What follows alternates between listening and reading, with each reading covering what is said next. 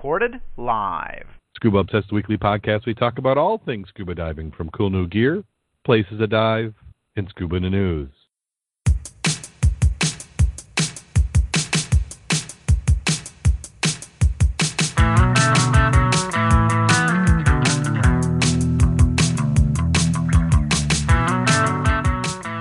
Scuba Obsessed episode 279 is recorded live April 21st, 2016.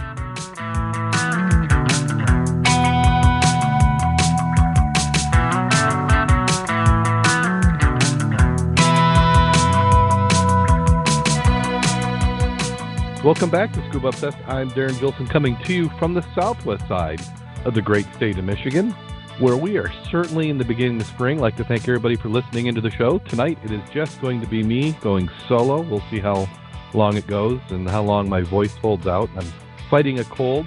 Uh, for those who have been missing the episode, we apologize for that. We've had a few weeks where we were not able to record. As I've talked about in a few of the previous episodes, my kids are on the Berrien Springs robotics team, the Green Engineers, and they have done quite well this year. They qualified for state, which state competition was last week, and then they've done well enough where they were going to the world competition in St. Louis, Missouri. If you haven't had a chance to look at FIRST Robotics, it's something that's very interesting. Uh, excellent program. I'm really impressed by it. And as my rookie season as a mentor, having quite a good time with it. Well, let's go ahead and jump right on into news. I'd like to thank everybody who's listening to the live stream. We have Mark and St. Louis Sam out there. Uh, we have a follow up to a previous article that we have done in the past. The ethics board has cleared a scuba instructor of wrongdoing. If you remember a few years back, we had, not a few years, a few uh, episodes back, we had a story of a instructor for, I believe it was the Washington State University, WSU. After investigation, the Washington State Ethics uh, Executive Ethics Board has decided to fine the WSU pro- professor $1,000 for selling and renting equipment through his company. Originally, the board sought to fine the WSU scuba instructor Barry Moore $1,500, but reduced the amount after concluding that he sought and received guidance from WSU management and WSU Attorney General, according to a statement from the EEB. Sean Felon, Moore's attorney, said the violations were committed. While the violations were committed, they were unintentional on Moore's part. Clearwater Moore's company provided equipment sales and rentals to WSU students since 1987. In the same year, the Department of Physical Education was unable to find other vendors, and Moore made a proposal to the department to provide equipment for rent in order to retain the program. The proposal was unanimously approved. Since then, and after the enactment of 1995 state ethics law, Clearwater's relationship with the scuba program was reviewed by university administration as well as WSU Attorney General on several occasions. The complaint against was originally filed November 2014, and the WSU Scuba program was suspended in December of 2015.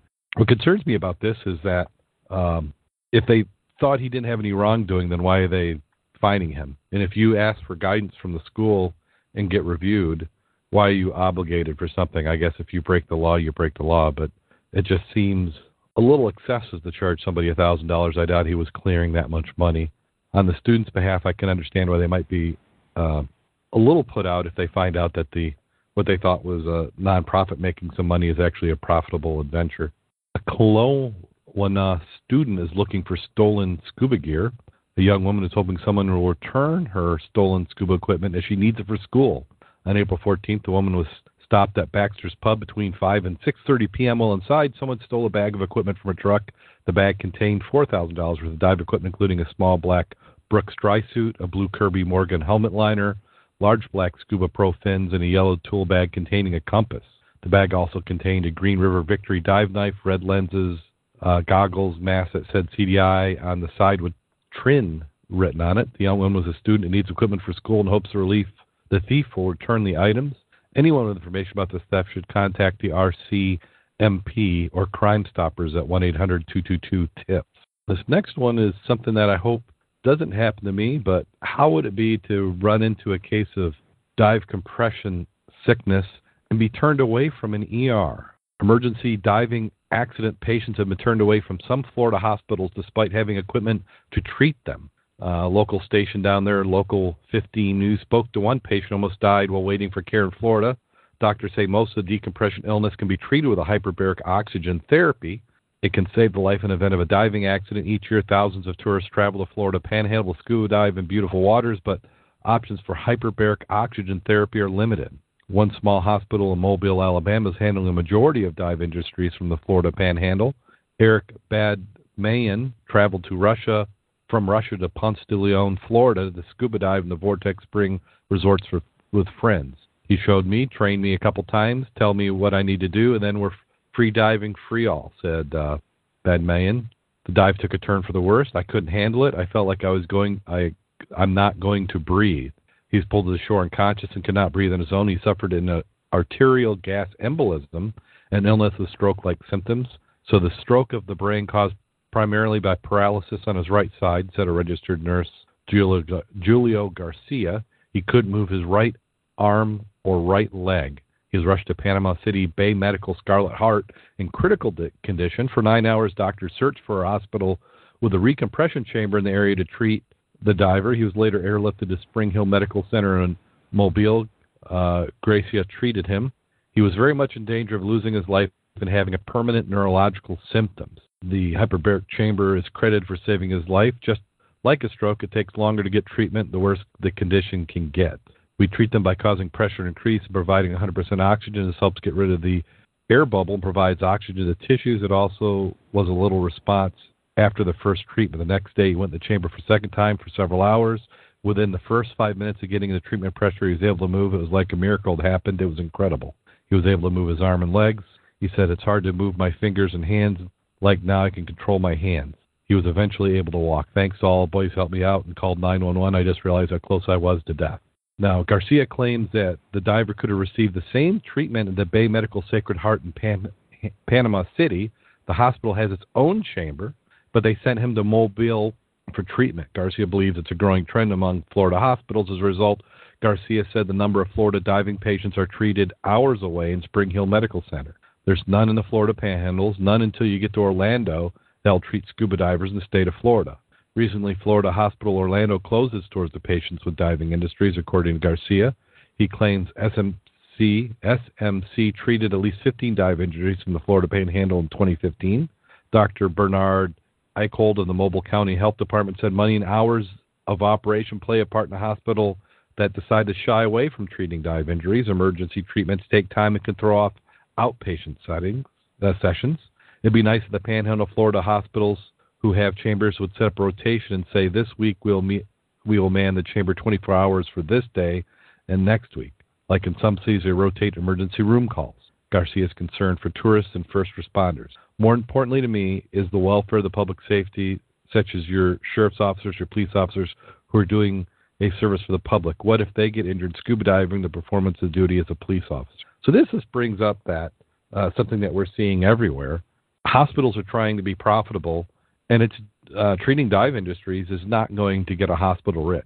You look at this in all of Florida, which is a good thing to say for diving. They're only getting 15 treatments in a year.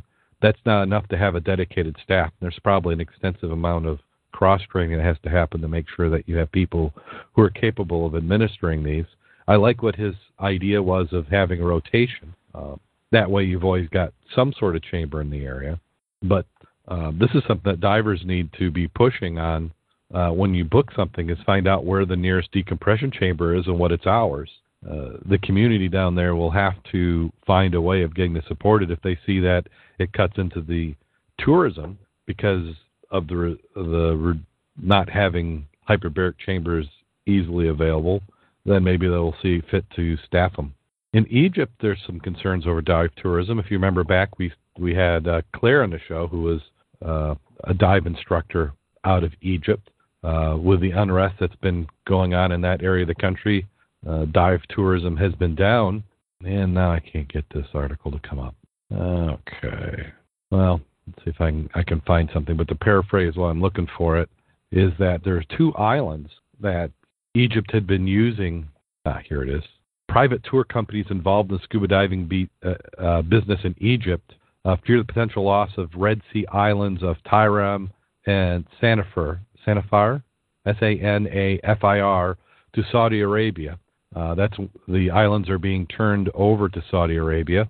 The Egypt uh, cabinet announced Saturday that Ameri- maritime border agreement has been signed with Saudi Arabia, stipulating that the Red Sea islands uh, fall within Saudi Arabia's territorial waters. Agreement, which is yet to be ratified by the Egyptian parliament, has come under heavy scrutiny from many Egyptians who argue the islands belong to Egypt and should not be given up to Saudi Arabia.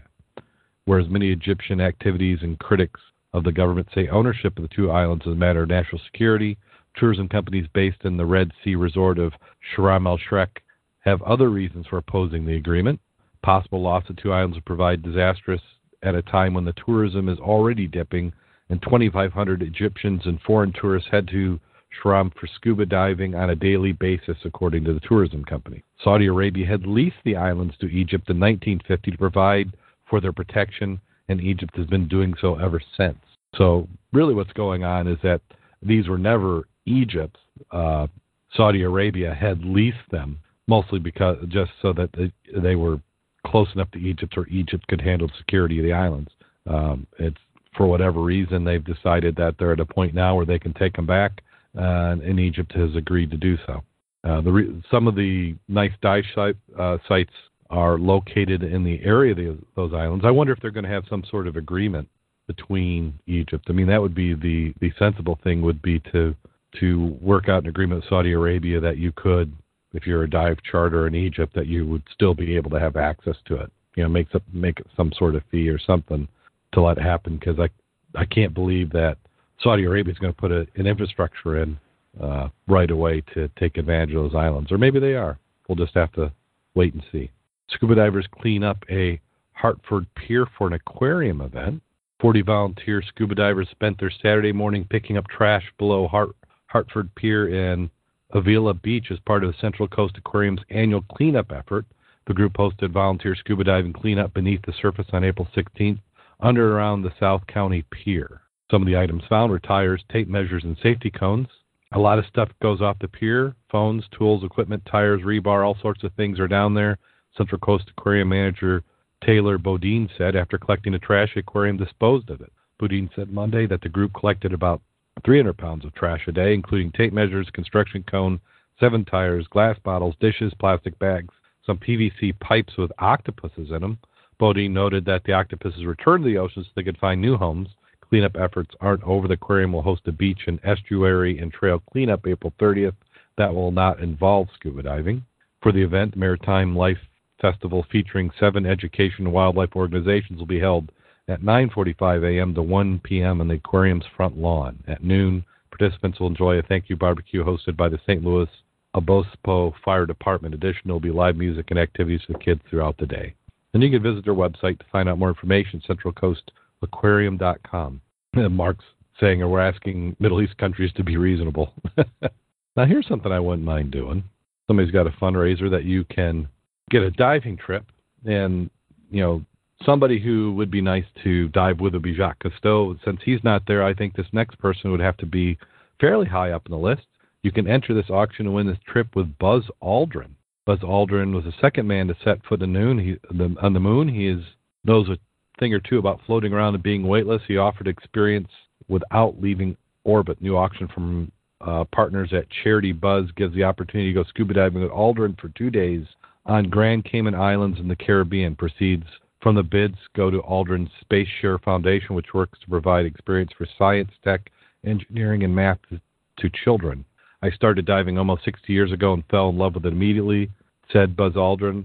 I'm also very passionate about inspiring children to be innovators, and we promote through my Share Science Foundation. The auction diving experience will raise funds to support our organization and enable us to continue to inspire the next general uh, generation. The auction is now open. It will close at 3 p.m. Eastern Time on Thursday, April 28th.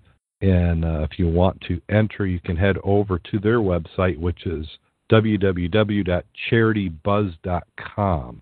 The current bid is $7,000.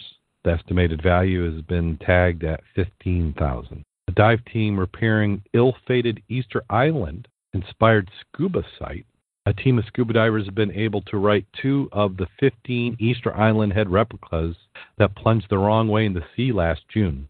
Saturday, 14 volunteers dove for the 14th time since October, determined to restore the upended art as artificial reef project known as Rapa Nui. Hopes of the project appeared to be dashed last June when a barge carrying the heads tipped over instead of sinking straight down. The barge fell atop of the statues. I don't know why I'm laughing, but it just sounds funny. But Saturday's dive team, led by Altron Pavan, owner of Dixie Divers, is confident the project is salvageable, soon become one of the most popular dive sites around for both sea life and divers. They're able to clear two more heads from underneath the barge wreckage Saturday. We're making a beautiful dive setting right now. We think there's five heads that over time we can get. Investing in unusual dive sites has proven lucrative strategy for drawing tourism uh, dollars. That's why philanthropist Margaret Bloom of Boynton Beach donated 500,000 to buy the barge, tons of cement, and the sculptor's artistic talents to make the dive attraction. It was a way to get a mile east of the Deerfield Beach International Fishing Pier. Bloom said it's still painful to recall watching the statues, some of them 20 feet tall, splash off the barge the wrong way. I'm delighted that Pavan has been able to exhume some of them. Hopefully, we'll make some good out of something not so happy. Pavan said the undersea site, previously a featureless stretch of sand, is already attracting schools of tropical fish, Crevalle jack, Goliath grouper, and different to the upside down heads. They don't know the difference. And then here we have one of the most important ship, shipwreck uh, treasures ever discovered. And I think uh, if Mac was here, he may choose to disagree with him, but we'll see what he says. One of the most important shipwreck treasures ever discovered wasn't exactly what divers were searching for.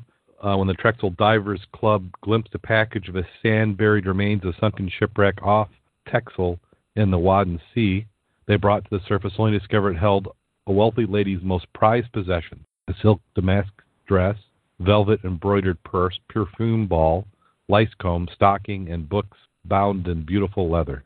Preserved beneath the layer of sand since the 17th century, dresses probably were everyday wear and was a style frequently seen in pa- paintings from the late Renaissance. Made of rich silk damask, it likely belonged to a woman of the upper class. Despite the fanciness, experts believed it was for everyday wear because it wasn't beaded and embroidered with gold or silver threads. The woman's books were stamped with the emblems of King Charles I of the Stuart royal family from England would suggest that she may have even been royalty. It's exceedingly rare to find such well preserved collection of textiles, and it makes this find one of the most important of its kind in Europe. Find is also a boon for historians who want to understand what everyday life was like during this era. What we see in paintings is not always accurate record of people's life.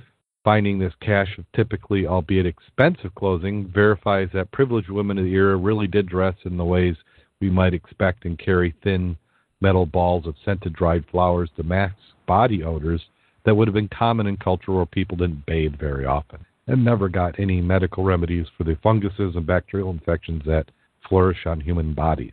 Divers frequently took to the buried shipwrecks of the region where the dress was discovered. Texel Island is once an important waypoint for trade ships near northern Holland due to its location between the North Sea and the Wadden Sea over the historical blog.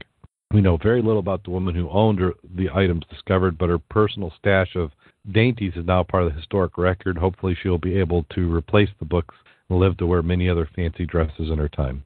And one more thing that science is doing is that they're getting a little bit better with some of the DNA technology.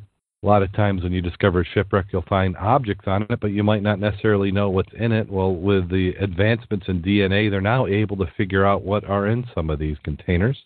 Uh, according to a historian, by my rough conservative estimates, there are at least three quarters of a million ancient shipwrecks undiscovered in the Mediterranean alone. Shipwrecks are packed with information to help us understand ancient civilizations. This is according to Brendan Foley, an archaeologist at the Woods Hole Oceanographic Institute, Massachusetts. They've been using DNA to, to determine uh, what was inside two 2,400 year old ceramic jars contain ancient DNA. The fragments they identified as oil and oregano in one, and mastic in the other. Mastic has been used as a medicine in ancient Greece and was given as a remedy for snake bites. Hippocrates uh, wrote that the mastic was a good for prevention of digestive problems and cold. And ancient Mediterranean specifically designed ceramic shipping containers carried a wide range of goods. The archaeological team tried several methods to extract the DNA from the shipwreck artifacts, such as scraping the inner walls of a container. Foley turned to the latest technology available, which is used by the Massachusetts State Police Forensics Lab, we asked them how they recovered trace DNA from crime scenes, and they put us onto these swabs they used to extract tiny bits of DNA from. We tried this with the archaeological artifacts, and it worked much better than the physical scraping method, and has been a benefit to being completely non-destructive. So interesting what we're able to do now. Well, I think that's going to be it for tonight for the scuba in the news. We'll cover a little bit more next week. We won't have a podcast again because I'm going to be traveling, and then we'll get back together the following week. I expect that we'll have Mac back. Uh, we're we're getting into that thirsty Thursday dive time of the year. So many of the mud clubbies are out there scuba diving on Thursday nights. Um, the river has been, uh, we've had quite a bit of rain, so the river's probably not in the best condition. Uh, Lake Michigan, we haven't had a lot of people out, but this weekend there is plans for a dive. Bob Sweeney and is planning on taking out his boat. so hopefully we'll be able to, to hear what the conditions of the wrecks are and the lake is this time this year. Has sand moved? With more of the wrecks exposed or less? Last year, if you remember, we had larger amounts of the Havana open to the point where we some people are thinking that there might be two wrecks there. Uh, Kevin has been doing quite a bit of diving. Who's in Gull Lake, and he has rediscovered a couple of shipwrecks. Uh, one is one that uh, Bob Kurt and I had dove on, and he'd been looking for that one for quite a while. Uh, he had found another one which wasn't quite a match for it, but he just put up a video uh, a couple days ago, and that one is the one that we had seen. It looks almost like a canoe. It was a very top-heavy steamboat, and had flipped and rolled over, as the story goes. So if you're not getting out, what are you waiting for? I'm I'm I'm my dry suit uh, is probably getting a little crusty right now because I've not been able to get in the water. I have one more week of robotics, and then I will be able to join the rest of you in the water and be able to do some diving. This this is going to be the year. I think this is going to be the year we're going to find something out there in in Lake Michigan. I'd like to thank WRVO Radio for putting us on the air again this year. Also, we love those five star reviews. If you go on iTunes, leave us a five star review. It helps get more people able to listen to the show. I see that uh, Google is trying to do something with podcasts, so we're going to be taking a look at that, doing some investigations, and we are still pursuing doing more with video. The website is www.scubaobsessed.com. We're also on Facebook, facebook.com forward slash scubaobsessed, and on Twitter at scubaobsessed, and you can follow us as we tweet away. Uh, usually have some news articles several times throughout the week that you can follow along. Get your fix of diving in when you can't even get in the water. I'd like to thank uh, everybody who came out in the chat room again. Uh, how you get to the chat room is you visit uh, TalkShoe, www.talkshoe.com. We are show 73759, and uh, you put that in. There'll be a box at the top which says show number, and you get to our page. And if you just sign up for it, it will alert you when we go and open the chat room, and then you can hear it live and participate. And this is usually where I ask Mac if he's got anything he wants to plug, he uh, we'll have some more from him in a couple weeks. He did a show, so it'll be interesting to hear how his presentation went on underwater dar- uh, diving and ROVs. And I think we're just going to skip the the joke tonight um, and go right on into the end of the program. So until next time, go out there and get wet.